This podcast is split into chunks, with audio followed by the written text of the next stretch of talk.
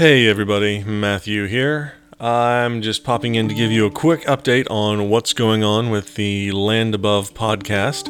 For anyone who isn't following our Twitter, uh, I imagine you might be a bit in the dark um, as to why we've not had a new episode in the last month. Short version is Brian and I moved halfway across Canada, and it turned out to be a massively frustrating and problematic undertaking that left us essentially homeless for two weeks. And so we are now thankfully in our new home and we are getting everything settled and set up. We do not have internet service yet.